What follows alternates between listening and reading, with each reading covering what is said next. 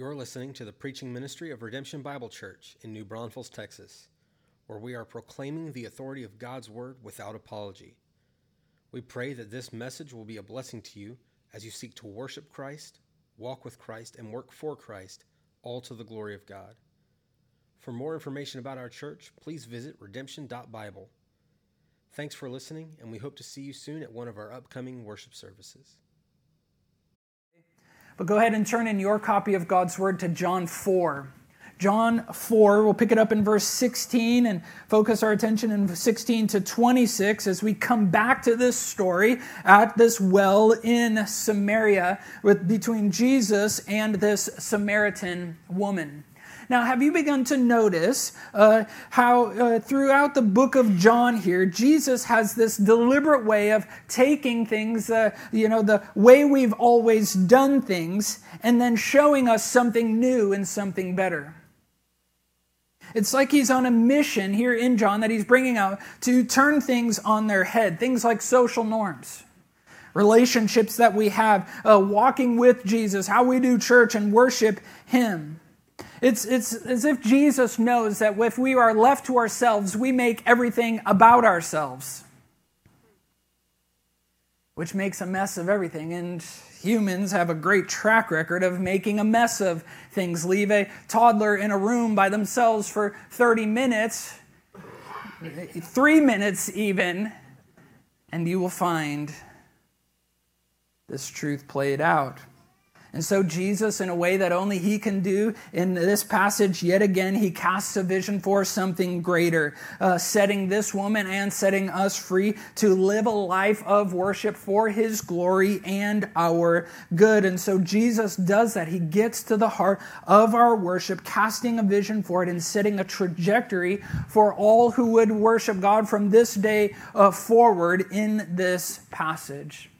And so come back to John 4, come back to the well, and let's see how this conversation continues to develop between Jesus and the woman. I want to read it for us here. Again, this is John 4, verses 16 through 26. Follow along in your Bible. It says this Jesus said to her, Go call your husband and come here. And the woman answered him, I have no husband. Jesus said to her, You are right in saying, I have no husband, for you have had five husbands, and the one you now have is not your husband. What you have said is true. And the woman said to him, Sir, I perceive that you are a prophet. Our fathers worshipped on this mountain, but you say that in Jerusalem is the place where people ought to worship.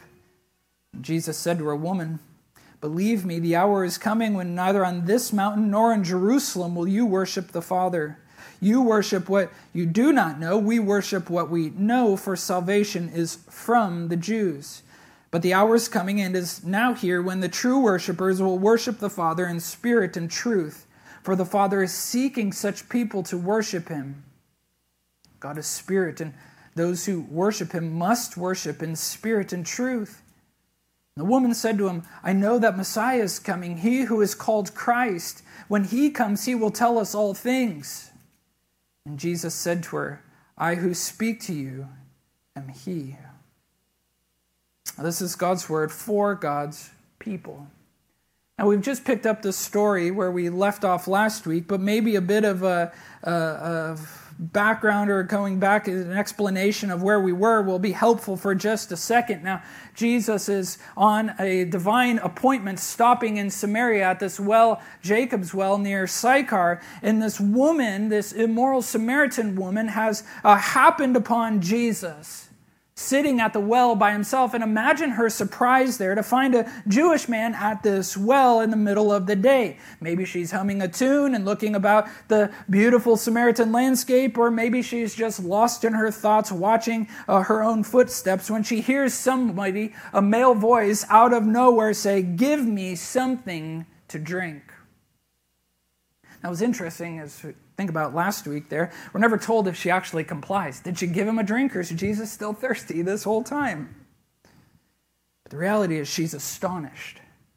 She's shocked by the conversation. She's shocked by the questions that he's asking. She's a woman. She's an outcast. She's a Samaritan. And there's multiple strikes against her and that make this for a massively awkward conversation. But Jesus just jumps right over the social boundaries that are supposed to exist and engages her at the heart. If you knew who I am.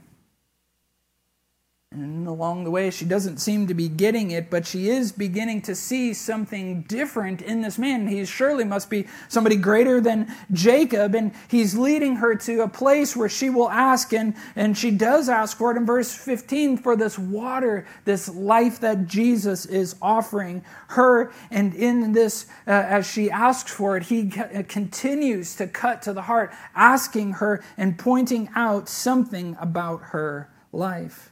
See, he has some additional things to look or to point out, for she's an adulteress looking for satisfaction in all the wrong places and in all the wrong people, leading to these questions about worship. But maybe you're asking, well, what does it have to do? What does her life have to do with worship?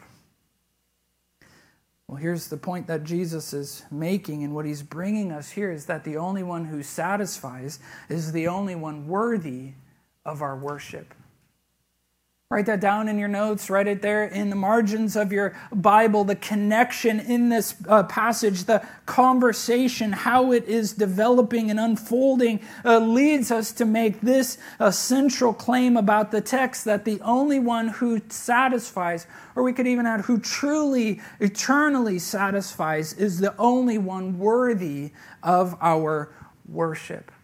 The question that remains then is where and how and in whom do we find it? The satisfaction and to where and to whom and to how do we direct our worship? And even as you can see this in the, the text, this theme of worship, maybe we need to stop and just define it for a moment.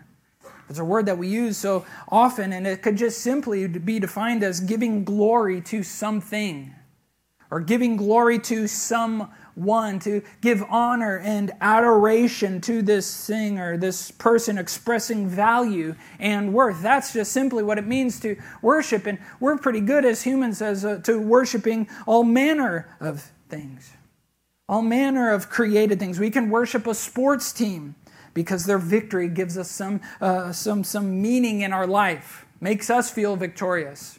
And when they lose, we feel some measure of disappointment, right?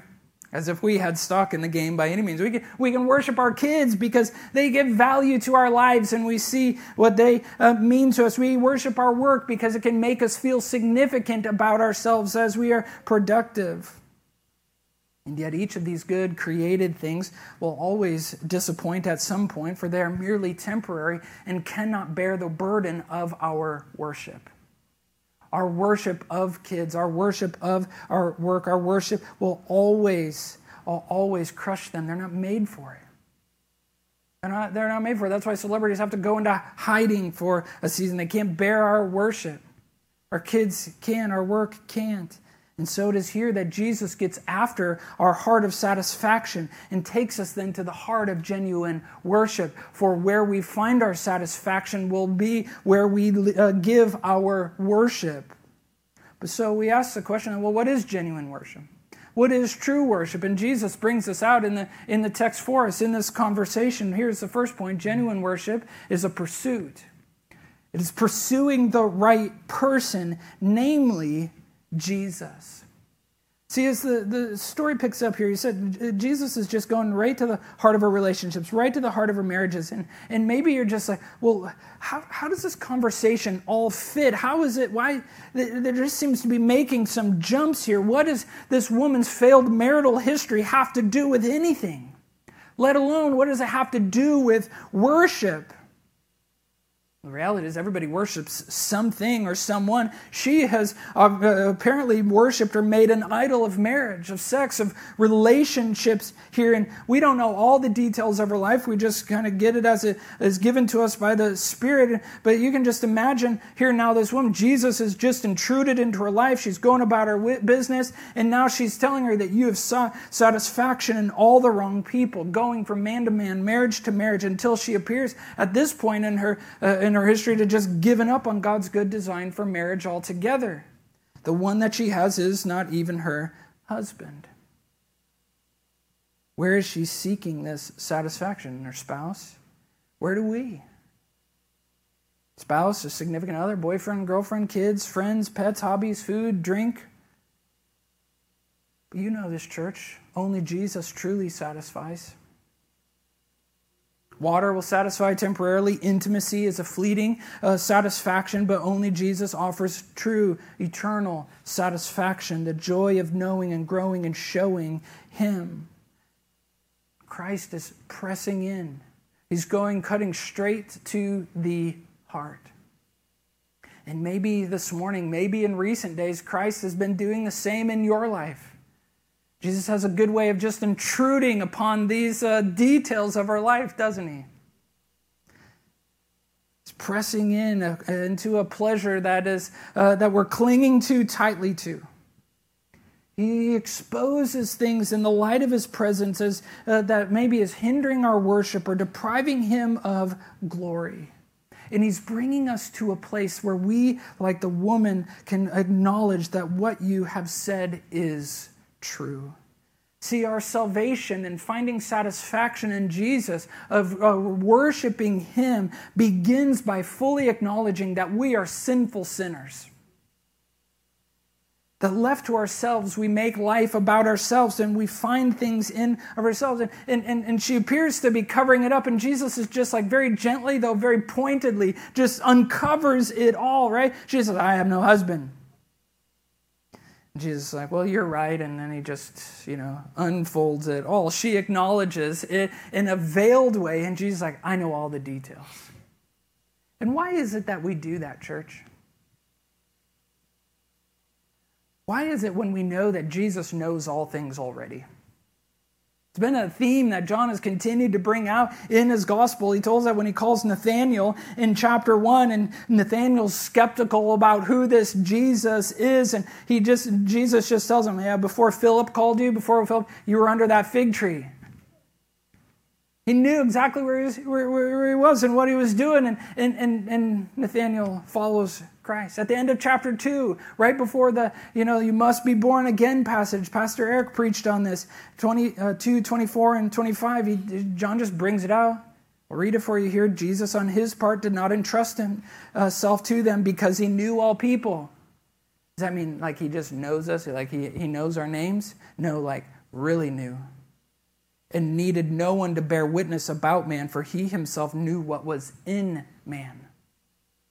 Jesus knows what we've done. He knows what we've thought. He knows the, the things that we think we have done in secret, and yet Christ knows it all already.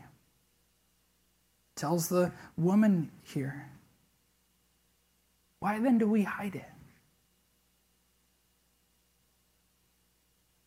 Here, the woman has no fig leaves like Eve to hide. He, she is just left exposed before the Lord. And yet, Christ doesn't push her away. He continues to press in and teach her how she should worship. See, and maybe this is the first step that you need to take in your pursuit of Christ today is just acknowledging, fully acknowledging the sinfulness of your sin. No need to hide. There's nothing, uh, as uh, Paul David Tripp says over and over and in many places, there's nothing uh, about you that can be uncovered uh, that uh, God's grace has not already covered in Christ.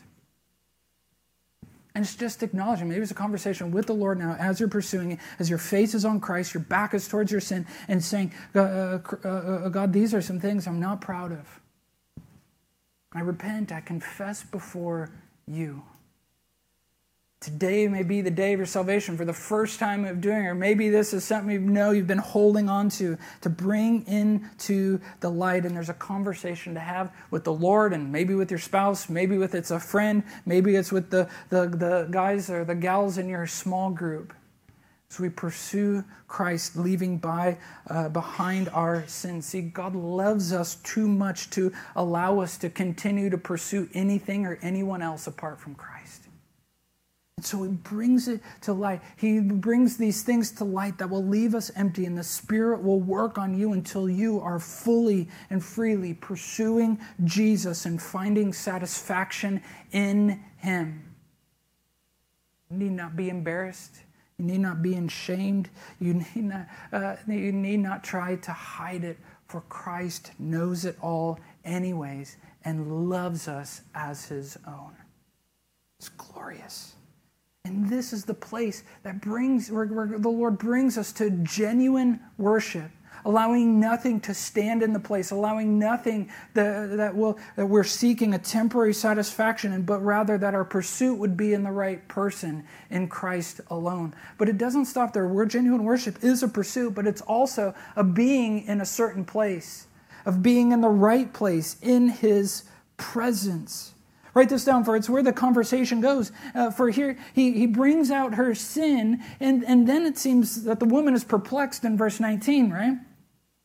She, she said, Sir, I perceive that you are a prophet. And then she turns this conversation to worship at a mountain and the differences between how the Samaritans worship at one mountain and the Jews worship at a, a, another mountain. She's like, Well, how can you know this about me? You must be a prophet. And then the conversation seems to be disjointed, disconnected. I don't know if you're like me, but it's like I, I read this at first. I'm like, is she just like deflecting from the topic of conversation?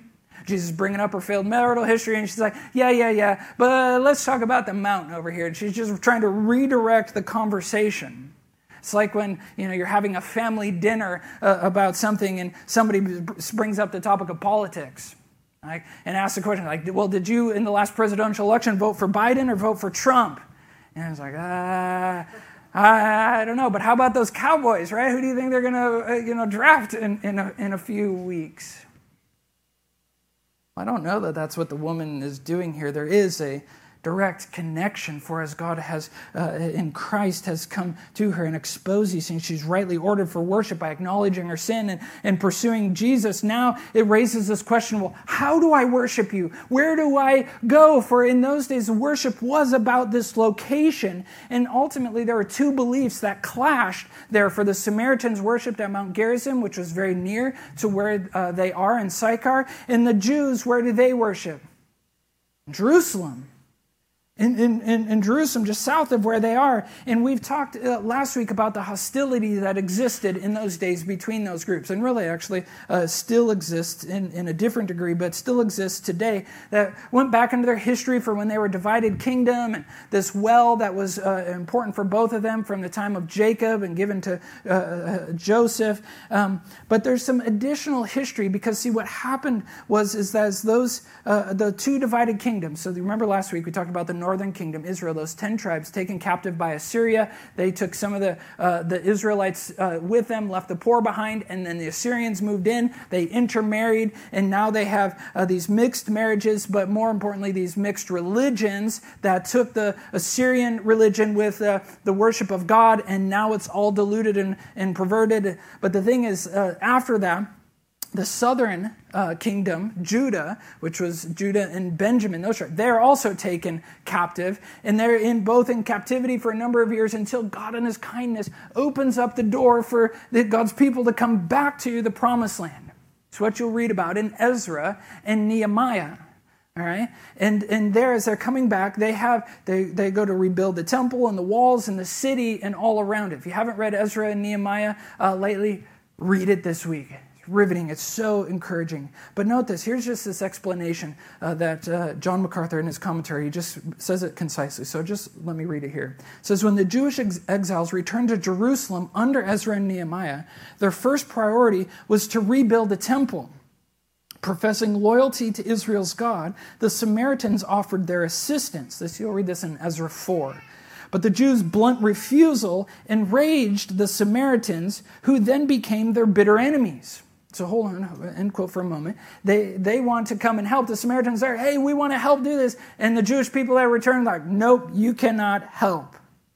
Quote goes on Rebuffed in their attempt to worship at Jerusalem, the Samaritans built their own temple on Mount Gerizim. The Jews later destroyed that temple during the intertestamental period, that between the Old and New Testaments, further worsening relations between the two groups. End quote. So you see why the hostility exists, right?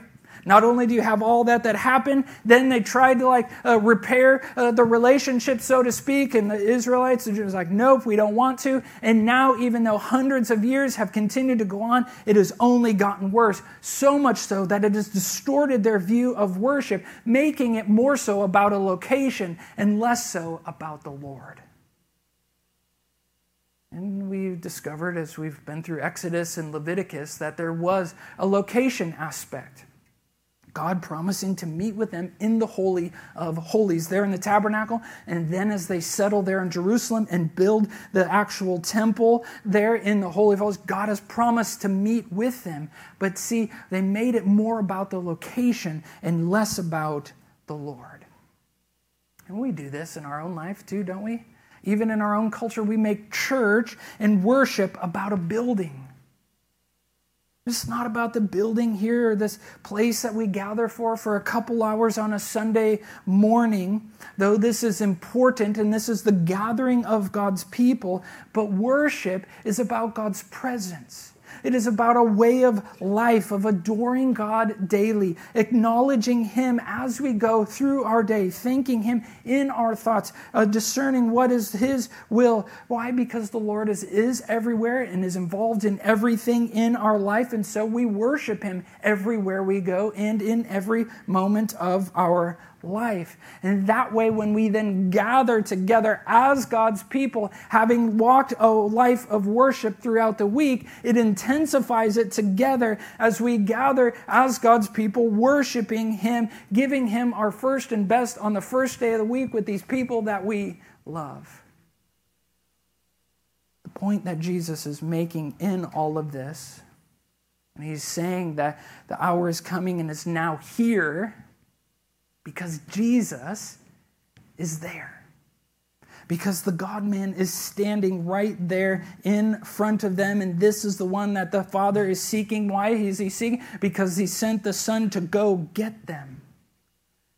And it's Jesus' presence right there with her, and it's his presence with us that makes us distinct always has been the case with God's people. It's God's presence that makes us distinct. It's God's presence is where change happens, where we grow and are sanctified, where salvation happens. And thus, it's being in His presence that makes all the difference, not being in this building or that building or on this mountain or on that mountain. It's His presence. Maybe you're thinking in your mind right now, well, what does that even mean? Where is He? Can I see Him? Is He like sitting next to me? What's, you know, what is all this about? Well, he makes it clear. He meets with us as we engage him in his word. As we open our Bibles and hear what the Lord has to say, as He instructs us and corrects us and rebukes us and trains us and, and, and, speaks to us through our word, He meets us. He's present here in His word in this way. He's present with us as we cry out to Him in prayer as He gives us His attention, as He attunes our ear to us, as He listens to the pleas of His people. God is present as we open our Bibles, as we pray. He meets us as we talk about Him, as we share the gospel, as we uh, uh, proclaim the power of God unto salvation. God's Spirit accompanies that and meets with us. He meets with us as we sing to Him, about Him, as we lift our voices in adoration to Christ. He meets us in our singing. Does that all sound familiar, church? Because it's our pillars, right? It's what we are committed to as a church because in these things, God meets with us. His glory comes down. It is where He is present. And so we want to be where the Lord is. It's His presence, it's His glory that makes us distinct. It's what makes genuine worship and adoration all the difference. And this is what he's getting. It's not about mountains. It's not about this. It's not about that. It's not about the decorations. It's not about uh, how we uh, uh, uh, do all the audio and visual and lights and sound. No, it is ultimately about where he is in his presence, of pursuing him and of being with him. And in so doing, he kind of takes this passage home and this uh, teaching or this section with this woman, genuine worship is about lifting high Christ with a certain passion. Lifting high Jesus with the right passion, spirit, and in truth. And repeated in these final verses of our section here is this concept, this, these bumpers of spirit and in truth. And so he comes to the lady. It's not about that. The hour is not or is coming is now here when true worshipers will worship the Father in spirit and in truth. It's about Jesus. It's about his presence, and it's about worshiping him in this way, spirit and in truth. And here's the piece that I love about this. See, God knows how easy it is for us to go in the ditch, right? For us to make things, and especially to make our life and to make worship about us. But He gave us these bumpers to keep us headed vertically, right? To, to keep us headed uh, towards Him and the lifting high His name. See, true worshipers toe the line of spirit and in truth, those who seek God this way. And we, we seek Him through truth, through spirit, and God is seeking people then who get this. We seek Him, He seeks us in this way. It's what He wants, and it's not an option, is it? Look at verse 24. This is the foundational verse, one of the most clear verses on the teaching of worship in all Scripture. God is spirit, and those who worship him, look what it says. Uh, it's suggested that they worship in spirit and in truth. Maybe we should consider, right? Must. Underline that, embolden it, circle it. Must, must worship in spirit and in truth. And now these two words are more than just a style. They're more than just like an expression, right? They, but it, but it, it must be defined by, the passion must be defined by these two things. Terms like traditional worship, contemporary worship are foreign to Scripture. It's not about when songs were written or by whom or what era or with what instruments that accompany the singing. It is about the truthfulness of the content the true things, biblical things, theologically rich truth about God that moves us in our spirit. Not speaking of the Holy Spirit here, but of the inner man, the inner woman in all of us. And as we engage the truth, it moves us. For when, when we get into all these other things, that's a, that's a horizontal mindset. It's horizontal worship, and He's taking her away from that. It's not about the landscape, it's about the Lord. It's not about us. It's not about our preferences. It's not about what we get out of it. It's what God wants. It's how He's instructed us to give Him what rightfully belongs to Him. You know, to think of it any other way or to give Him worship based on us is like getting a gift that we didn't ask for, especially as we gave the other person a whole list. Like at Christmas, we give a list of Christmas gifts, right? And then you open up the gift and, uh, and you find something that you're like, I didn't want this. I didn't ask for this. What, what is this?